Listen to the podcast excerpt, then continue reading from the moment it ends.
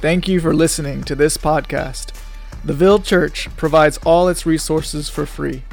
If you have been blessed by this ministry, please consider giving financially.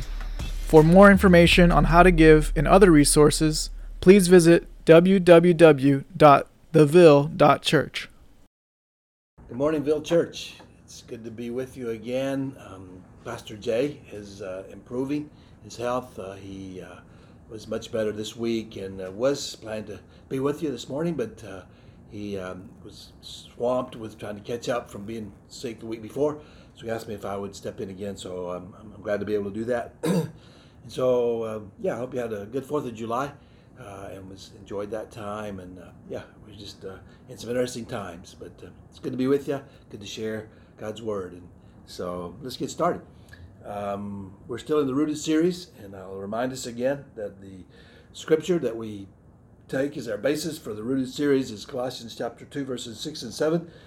It says, Therefore, as you receive Jesus Christ as Lord, the Lord, so walk in him, rooted and built up in him, established in the faith, just as you were taught, abounding in thanksgiving. And last week, remember, we talked about the life of Joseph and saw some ways he was rooted uh, in God and in his relationship with God. And uh, we talked about three ways really. We said being rooted in Christ means we know the value of God's word and our growing our commitment to obey His word. Another way from the life of Joseph, we realize that being rooted in Christ means growing our trust and submission to Him to sovereignly be working in all things in our lives, whether they be pleasant or painful. Together, they work together for, for His plan, so it may, may be conformed to the, the image of His Son. Um, and then third, we said being rooted in Christ means learning to trust God with our pains of injustice and wrongs and not seeking uh, to exact vengeance on those who have mistreated us. It means growing in our understanding of the grace we've received and trusting Christ to extend this grace through us to others. And today I'd like to take another uh, view of thinking about rooted and you know I have a degree in agriculture, studied agriculture. When I think of being rooted, I think of plants and think that's a visual image that most of us think of or could think of. Um, and so I started thinking, what does it mean for a plant to be rooted? What do roots, the root system or roots, provide for plants? And so I, I, I looked up and I realized there's three things roots basically provide for plants. First, they anchor the plants to the ground. Uh, they provide stability and security. The, the roots provide the strong foundation so that when the wind blows the rain falls and animals brush up against the plant, uh, it stays upright. It stays, uh, if it gets knocked down, it can maybe stand up again because the root systems are strong. Secondly, the roots supply the plant with water and nutrients from the soil to grow. Uh, they seek out pockets of moisture, so whether it's a, the rains are there or whether there's a, a drought, they can continue to grow because the roots are find moisture for the plant. And basically, they're the source of life for the plant. And then third, roots store finished food so the plants can grow, continue to grow year after year. Uh, many times the, the root system is the, the food that we eat, the potatoes, the peanuts. Those are the, the stored fruit in the ground, and, and if we didn't need them, they would use those to keep growing. And some, some plants do that. They, they store food to keep the plant growing. And so I think similarly, when I think about being rooted in Christ, He is our anchor and our foundation in life. And He is our life. We have life in Christ. And apart from Christ, we do not have life. And He provides all we need to grow in Him. If you think of a plant as rooted in soil that is bad or not good for the plant, the, the plant will need to be uprooted, taken up from that soil, and planted in soil that is good, that is good for the plant to grow uh, they're allowed to grow. Um, and, this, and this is a one-time act in plants. You, you, you could re- uproot them many times, but after a while, it damages the plant. It can't recover. But you uproot them and, and replant them, uh, and then they can grow. Uh, they can't do it themselves. Uh, they need someone or something to uproot them and, and, and reroot them. Uh, uh, it is a stressful event for the plant to be to, to, to be uprooted, but once it's in the new soil, it can grow well and flourish uh, like it's meant to do. Uh, and, but the longer it stays in the bad soil, the weaker it becomes and the harder it becomes to, to grow again, to flourish as it, uh, it was meant to do.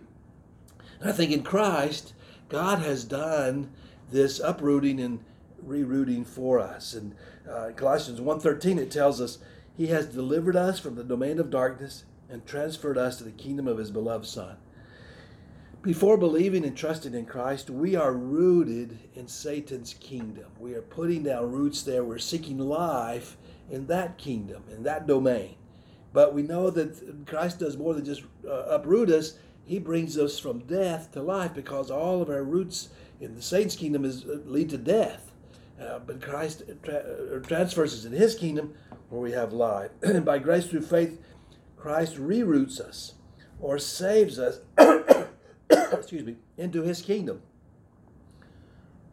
Unlike plants, this rerooting for us is both a one time event, salvation, when Christ takes us from the domain of darkness and puts us into the kingdom of his Son. He makes that, he does that. And he also, it's a lifetime of increasing in our experience of this truth, of the truth that we are in Christ's kingdom. And we're learning to submit to him. That's sanctification when we continue to trust in Him, to continue to grow us in Christ, continue to root us in Christ, leaving the roots we've had in the past. it says uh, we often, though, try to hold on to our former rootedness. We we, we, we have these roots go deep and it, we, we don't want to let go of those roots, those things we believed in and, and put our trust in and looked for life in. And so, but, but God, by His grace, continues to uproot us so we can experience life in Him, really life in Him. and if we live a long time in the domain of darkness, it may be uh, take longer for us to experience the life God has for us. It can take longer to really experience and live in that life that God has for us. And we need a desire for that life. And David sums up his desire to be rooted in God in Psalms uh, 63, where he says, Oh God, you are my God. Earnestly I seek you. My soul thirsts for you. My soul faints for you, as in a dry and weary land where there is no water. So I have looked upon you in the sanctuary, beholding your power and glory. Because your steadfast love is better than life, my lips will praise you. So I will bless you as long as I live. In your name I will lift up my hands. My soul will be satisfied as with fat and rich foods, and my mouth will praise you with joyful lips. When I remember you upon my bed and meditate on you in the watches of the night, for you have been my help. In the shadow of your wings I will sing for joy. My soul clings to you. Your right hand upholds me. David knew and understood that life was only to be found in God. Only God has life. And so that's why he could say, My soul thirsts for you. My soul, faint, my flesh faints for you. Uh, as wa- the land that needs water is for our life, our very life. Um, he says, My soul clings to you. So he, he abandoned everything in his pursuit of God. Nothing, nothing satisfied him. It says, Your steadfast love is better than life. My soul will be satisfied. He understood that. Only in, only in God would he be satisfied. His desire for God affected everything in his life. Nothing compared to knowing and experiencing God in David's life. That was true of David. It was also true of Paul. He had a similar desire to know God. In Philippians 3, 8 through 11, Paul states, Indeed, I count everything as lost because I have of the surpassing worth of knowing Christ Jesus my Lord. For his sake I have suffered the loss of all things, and count them as rubbish, in order that I may gain Christ, to be found in him, not having a righteousness of my own that comes from the law, but that which comes through faith in Christ, the righteousness from God that depends on faith, that I may know him and the power of his resurrection and may share in his sufferings, becoming like him in his death, that by any means possible I may attain to the resurrection from the dead. To say Paul was sold out for Christ is an understatement. His life, his life motto was summed up in Philippians 1.21 where it says, For to me, for to me to live is Christ and to die is gain. He considered to live as Christ. There's no other reason to live is for Christ. And if I die, it's gain. I'll be with him forever. So he was he was sold out. So we could truly say Paul was rooted in Christ. But before Christ, what was Paul rooted in? What did he look to to find life? Before knowing Jesus, where did he look to find life? I'd like to look at Paul's rootedness before Christ, and maybe we can see some areas in our own life. I saw it in my own life some things I, I, I want to be rooted in and continue to be uprooted from so I can have, be rooted in Christ. In Philippians 3 4 to 6, Paul writes, just before he writes about uh, consider everything loss for the surpassing worth of knowing Christ, he writes this If anyone else thinks he has reason for confidence in the flesh, I have more. Circumcised on the eighth day, of the people of Israel, of the tribe of Benjamin, a Hebrew of Hebrews, as to the law, a Pharisee, as to zeal, a persecutor of the church, as to righteousness under the law, blameless. What was Paul looking to? This is what he looked to before. These are what he said. This is I had confidence in these. These were going to give me life. But they didn't. He found life only in Christ. Let's look at these one by one. Circumcised on the eighth day. That, that, that, that reveals his Jewish identity. He could boast of his relation to the covenant God had made with Abraham. He had the token of God's covenant in his flesh. He had been circumcised. And on the very day which God had appointed, he could say, I, I put my roots in this. This is what I have confidence in for life. His, and then the other, the next it goes on, it says, of the people of Israel, the tribe of Benjamin, his cultural heritage. He put roots in his cultural heritage, his trust in his cultural heritage to give him life. The city of Jerusalem was in the, the tribe of Benjamin's land. And in the city of Jerusalem, we know that's where the temple was, where God was worshipped. That's where it stood. And even in history, uh, when the, the nation of Israel was split and 10 tribes uh, went with one king and two tribes went with the other king, uh, Judah was one, and Benjamin stayed with Judah. Uh, to form the, the, the, the nation of, of, of, Judah. It was the nation of Judah and the nation of Israel. And, he, and, and, uh, and uh, Benjamin stayed with them. After all the other revolted, after the death of Solomon, Judah stayed true, or Benjamin, Benjamin stayed true to, to Judah and to, and to God in that. And Benjamin was his, the, his father's darling. He was the last born of his father in the, the, the leaders of the tribes, uh, and he was a favorite tribe of the time. So he said, This is my cultural heritage of the people of Israel. And we know the people of Israel were God's chosen people, and more than them, of the tribe of Benjamin. So he could he could he could say, This is what I put confidence in. This is where I find where I find, try to find life. His social status, he said, I'm a Hebrew of Hebrews. Paul was an Israelite on both sides of his family, both father and mother. And from one generation to another, he could look back and say, Look, none of our ancestors have matched with Gentiles. We are not polluted. Our, ancestors are not polluted. And so I can be proud of that. I can put uh, my confidence in that. I can look to that to bring me life. And then he said, As to the law, a Pharisee. This was his reputation. He put confidence in his trust in his reputation. He was a Pharisee. It was the strictest sect of Judaism. He was brought up at the feet of Gamaliel, an eminent doctor of the law. He was a and he was a learned scholar. Paul was a learned scholar in the learning of the Jews. He knew. We read his writings, we can see the depth of how much he knew. Uh, and he was taught in the, uh, according to the perfect manner of the laws of the fathers. He said, I am a Pharisee. It's the law, I'm a Pharisee. This is my reputation, who I am. And I put confidence in this. I put roots down in this. Then his achievements. He said, as to zeal, he's a persecutor of the church. He was very active in what he believed and he, he, he showed it by how he, he persecuted the church. He, he made a he made a as, a as he made a strict profession of his faith in Judaism under the title and character of a Pharisee. He so believed and so followed that, and he persecuted those who looked upon his enemies, which were the followers of Christ. This was his. He was proud of that. Look, I'm a persecutor of the church. I was zealous for Christ. This is what my achievement. They, they speak for themselves. And then his, his, finally his character. As to righteousness under the law, blameless, he said. As far as the Pharisees' exposition of the law went, and as to the mere letter of the law and the outward observance of it, he could acquit himself from the breach of it and could not be accused by any. He said, Show me, show me any place that I have failed in keeping the law. I am blameless, and I put my roots, my trust in that for my very life. And I think of myself, I, like Paul, was rooting myself in things other than Christ to find life. And I, like Paul, was not finding life in those things. I think in my identity. I look back at my, my life, and my identity before Christ was in my American Christian identity. I grew up in the church. I thought I was a good person. I was baptized at 19. I believed I was better than those who didn't care about the church. and I believed my church was the right church. I was also an American. I was proud to be from a Christian country as I saw it. My American values were the same as my Christian values. For me, America was the greatest country on the earth because we were blessed by God. Okay? And so to be an American and to be Christian, for me was synonymous. And I put my roots down in that. My cultural heritage. I grew up in the South. Uh, my, my, Southern heritage is, was very important to me.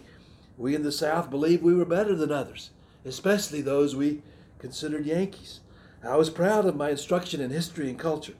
I was proud of our friendly of our friendly reputation of the South and our how we treated people with friendliness. Well, to those who were friendly to us, at least, and, and, and treated us respectfully, we would treat we treat them the same. So I was proud of that, and we could say this is who we are. And I was even proud of my Southern accent. Rhoda, this was my cultural heritage, and I put roots in that. My social status. Uh, my social and ethic status, where I put my roots. My family was proud of our work ethic, and we often heard stories of how hard our grandfather worked to provide for our family. We didn't have much, but we worked hard and took care of what we had. I was taught I could be anything in life except lazy. That was unacceptable. And so I put I took pride in not saying I was not lazy. I worked hard.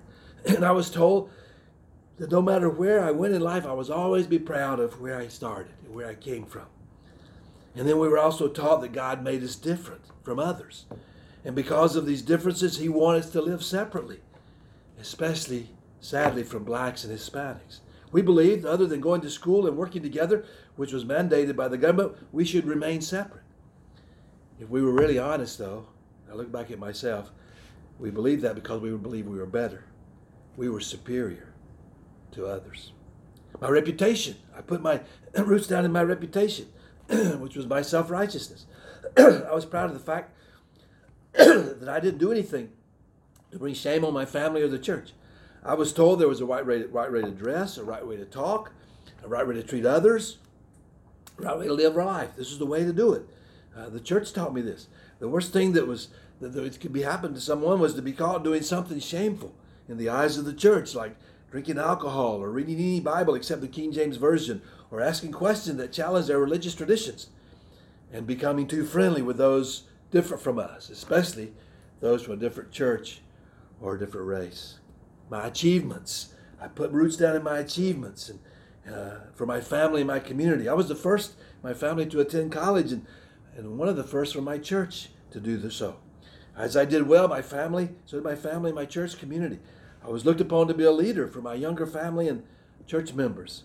And I was in many ways made the poster child for the youth at my church. And they said, look how well Tony is doing. So I, I took pride and I put down roots in my achievements. This, this, this is what I looked to bring me life. And finally, my character, which was basically my outward representation. I was considered to be a good young man.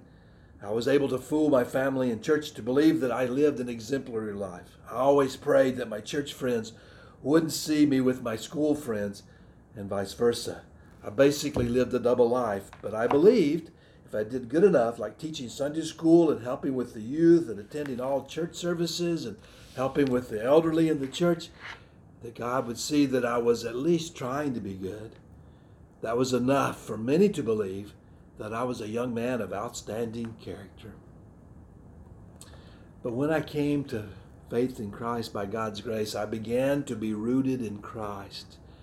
And I began to see areas that I needed to be uprooted so I could be rooted in Christ. I could begin to see there are areas that Christ wanted to take me from that I was looking to for life and to root me in Him, the only true source of life.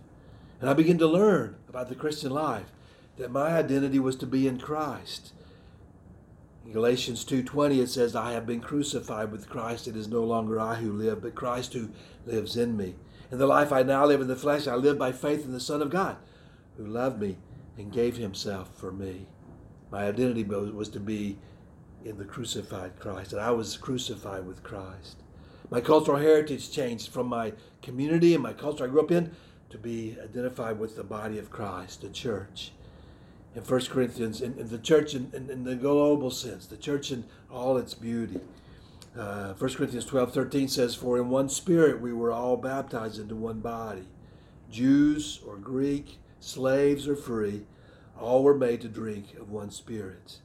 In God's eyes, we're not different as we see differences here. He sees our heart and He sees our need for salvation and as He brings us together as a church. So I need to put my confidence in my cultural heritage, my church, my, my, the body of Christ. That's where I would find life in Christ. My social status.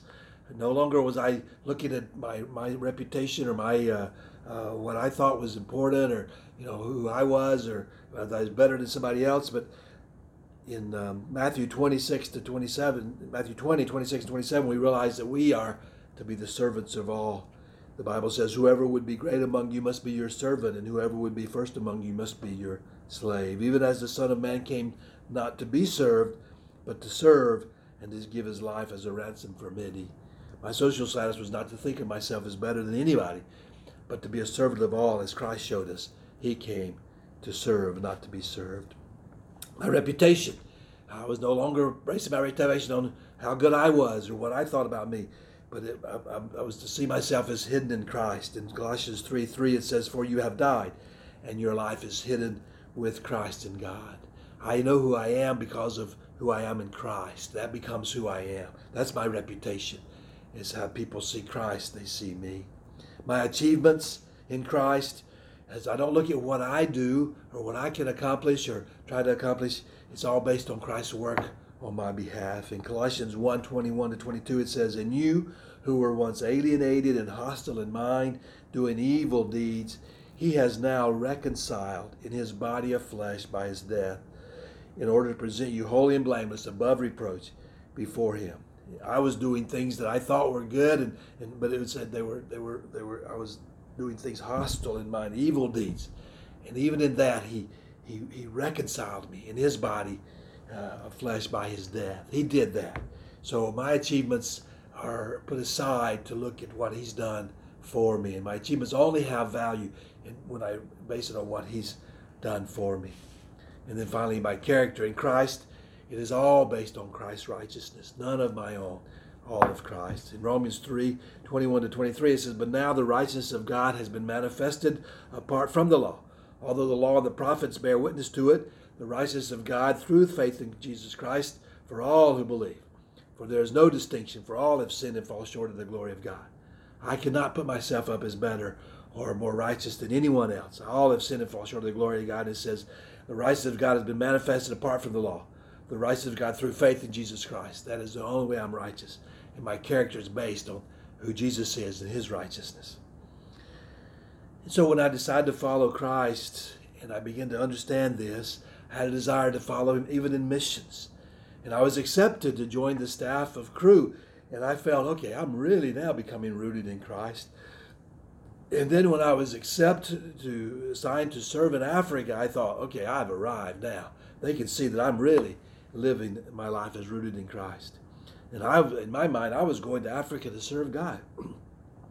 but I didn't realize at the time that God had a plan to continue uprooting me from more of the things apart from Christ that I was looking to for life. The things that I was still holding on to, to, to see life in them rather than seeing my whole life as in Christ. And, and I realized he, he had to take me to Africa to, up, to root me deeper in Christ my Lord.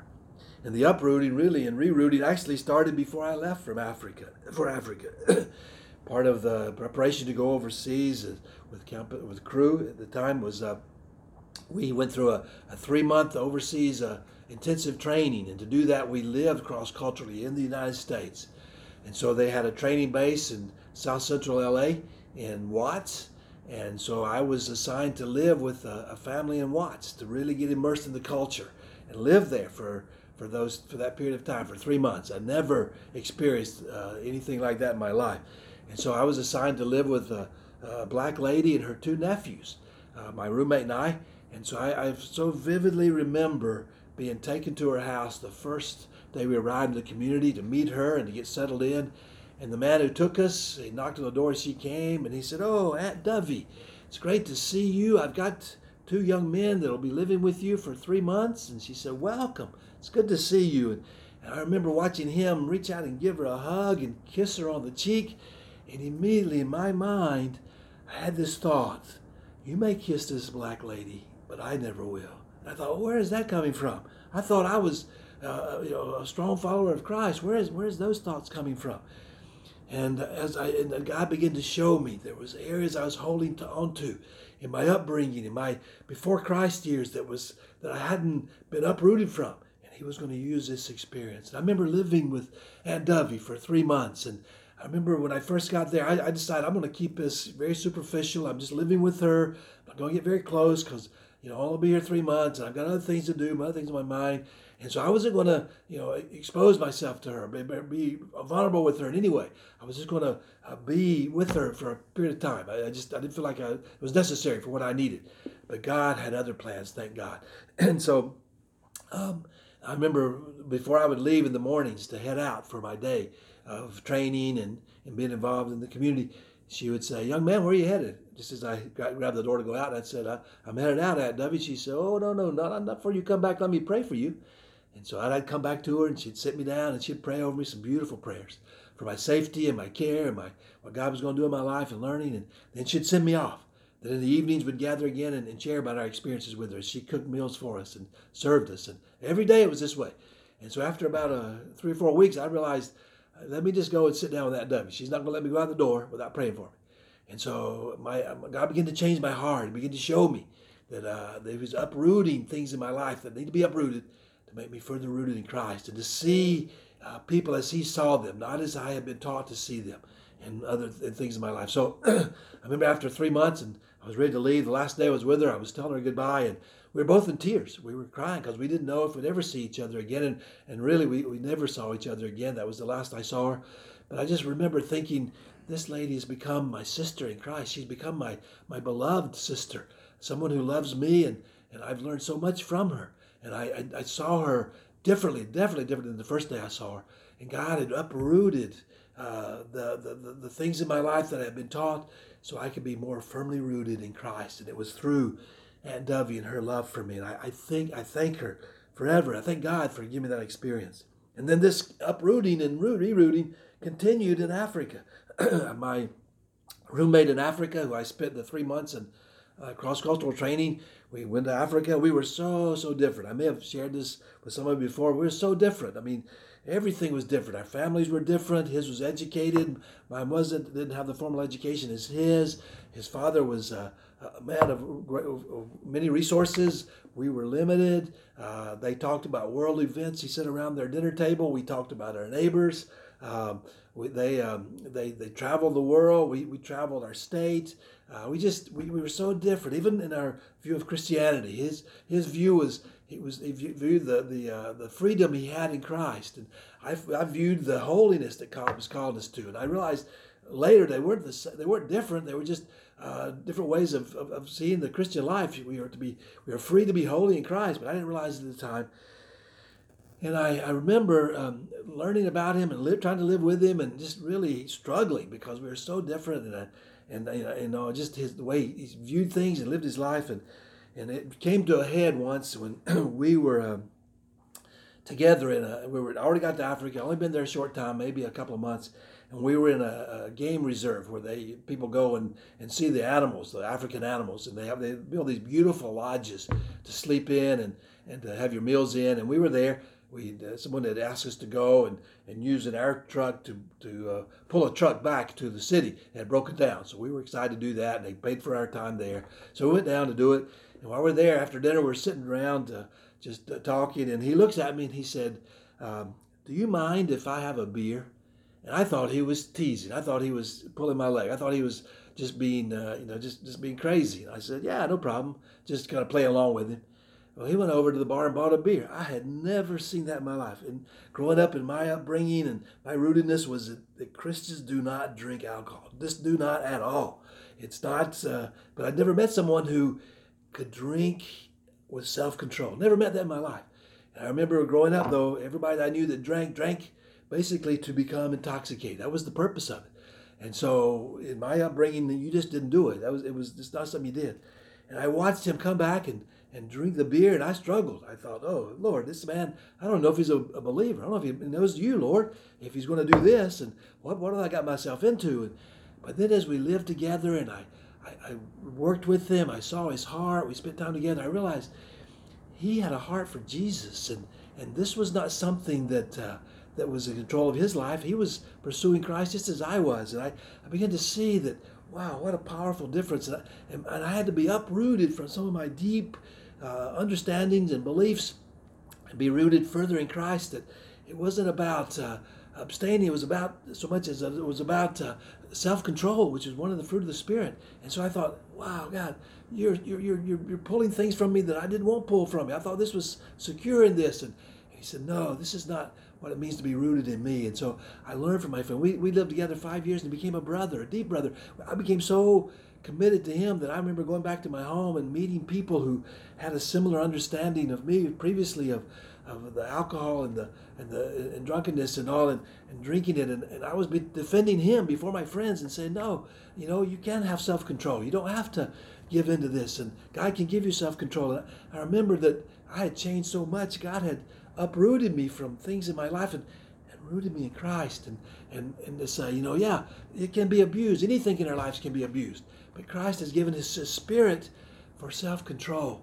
And so I, I, learned so much from my friend and, and living with him and God uprooting me from the things that I held on to that I thought there was life in that. But he said, no, the life is found in me and in Christ. And, and then my African brothers came around me and they welcomed me and they they made me a part of their, their life and their family. And I had one dear African pastor who told me when I first got there, he said, You know, young man, you know a lot, but you don't know how to live in Africa. I'm going to teach you to live in Africa. And he did.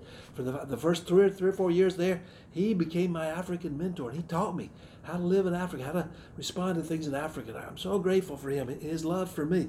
And I saw them as being different culturally, but very much like me in their heart for Christ, and I, I learned so much from them. And um, and, and even uh, when I got there, I found many of them spoke English, and even though I was proud of my Southern accent, I realized really quickly, if I'm going to communicate at least in English, I can't speak with a Southern accent. So I had to decide, am I going to be understood, or am I going to speak with a Southern accent? So I began to let that go and uh, release that. My, my, my, my pride in that began to, and my, my desire to still be connected to my southern, southern heritage began to be released so I could be more rooted in Christ. And, and I remember once I was asked, after a few years in, in one country, they asked me to move to another country and to be the leader of the country. And I remember thinking, well, they, they've seen my potential, my leadership abilities, and I'm the right man for this job. I have language skills and I have leadership abilities and I'm the right man. I remember I went to that other country and served there for six years. I went in with a, full of confidence that I was the man. Six years later, I, I came out very humbled that God would use me and all my failings and all the things I did wrong. And God still, His work uh, continued and it, it, it, it, grew even in, in, in, all my failings. I saw that. And, and God said, Your trust is not in who you are and your achievements and what you can do. Your trust, you put your roots in me and I'm the one you need to be rooted in. He showed me that through those six years, and and I remember one of those episodes. There was a young man who was on my on my team, and uh, and we had some falling outs, and I was had some issues with him, and uh, when I felt like he wasn't respecting me and my leadership, and, and I struggled with him, and I and, and I once I, I, I found I caught him uh, lying to me, and so I then I took it on my mission to get him to to uh, agree. And so when I first approached him, he, he refused. He didn't lie to me, but I found some evidence that he had lied. I pursued that for months. I pursued it and pursued him to get him to, to confess. And finally, in the end, he did confess that he had lied to me. And, and he said, I'm sorry I did that. I, I did lie. And then I, I asked him, I said, why? Why did you lie to me? Why didn't you tell me the truth? And he said, I was afraid you would use the truth against me. I was afraid you would hurt me with the truth. And I wanted to say, no, no, I just wanted to know the truth. And as I started to speak and say, no, that wasn't right, God convicted my heart and He said, He's, he's right, you know. You and your self righteousness and your belief that as the leader you're right and your confidence in yourself there was wanting to use that against him because you didn't agree with him. You didn't really know if you want him on your team. And God humbled me and God showed me that I was rooted in what I thought was was right and it was not Christ. And, And so I remember confessing that to him and asking him for his forgiveness of my attitude and how I treated him. Uh, and then re, and then being rerooted in Christ and, and seeing that Christ is the one who who is I give my confidence in and he is the one that reveals truth. And his truth is not to condemn us but is to bring us more to a firm relationship with him. And so throughout our time in Africa I remember you know just uh, we used to talk to people and say you know, we served in Africa, but Africa, Africa taught us. We thought we went there to teach African people, but Africa, the African people, God through our African brothers and sisters taught us so much, and we are so enriched by our time there. and a lot of that time though was uprooting me from things that I was looking to for life, and from my upbringing and other other things in my life and rerooting me in Christ. And it would happen over and over again. And, and some of the things we did were, were quite uh, humorous. And uh, we, Connie and I used to say, you know, we, we, we need to learn to laugh along with the Africans as they laugh at us because they're not going to stop laughing at us. We are, we, we, we were just uh, uh, people that were, that were laughable to them. And it was, it was funny, some of the things uh, that we, we got ourselves into. But Africa changed me, uh, changed me to say, I need to let God uproot me. He uprooted me from physically from my home and took me to a physical place, but he also uprooted me in many ways spiritually, so that I might be rooted more firmly in him. And and even today, the uprooting and rerooting continues. And I believe it will continue until we are with Christ in heaven. As long because as long as we live on this earth, we have an enemy who wants to tempt us to believe we can find life apart from Christ. He wants to say there's life in these things. There's life in, in, in these, these things that you hold on to. And Christ is saying, let them go. Let me uproot you from that and, and root you in me because I'm the only one who can give you life. And although the uprooting process is painful, when we have to, because we have to face in it, we have to face our sinfulness and the deceptiveness of our hearts. And I pray, though, that we'll, we'll continue to welcome the Spirit's work in our lives. You know, and I believe some of what we're going through as a nation in America right now is a part of uprooting us as Christians from our long held beliefs, especially in the forms of racial issues, and uphold, uprooting us from that and rooting us in Christ. And I pray that we'll allow Him to uproot us and root us in Him and be rooted and built up in Him and not in what we have held on to for so long. And I pray, my prayer really is that we'll be able to say with Paul, uh, as he said in, in Philippians, uh, when he said, I count everything as lost because of the surpassing worth of knowing Christ Jesus my Lord. And for his sake I have suffered the loss of all things, and count them as rubbish, in order that I may gain Christ, that I may know him and the power of his resurrection and may share in his sufferings, becoming like him in his death. That's my prayer for me. That's my prayer for you. Let me pray for us. Father, thank you. Thank you for your desire that we be rooted in you, even more than our desire for that. And you are working constantly to uproot us from things that we, we continue to want to be rooted in to find life and root us in your Son. So I thank you for uh, for that, for continuing to do that and continue to work in our lives. And I thank you that you have uh, transferred us from the, king, the domain of darkness into the kingdom of your Son, and you are continuing to work in our lives that we might be conformed to Him and be rooted in you. So we, I pray that we will continue to be uprooted so that we might be rooted in Christ. I thank you in Jesus' name. Amen.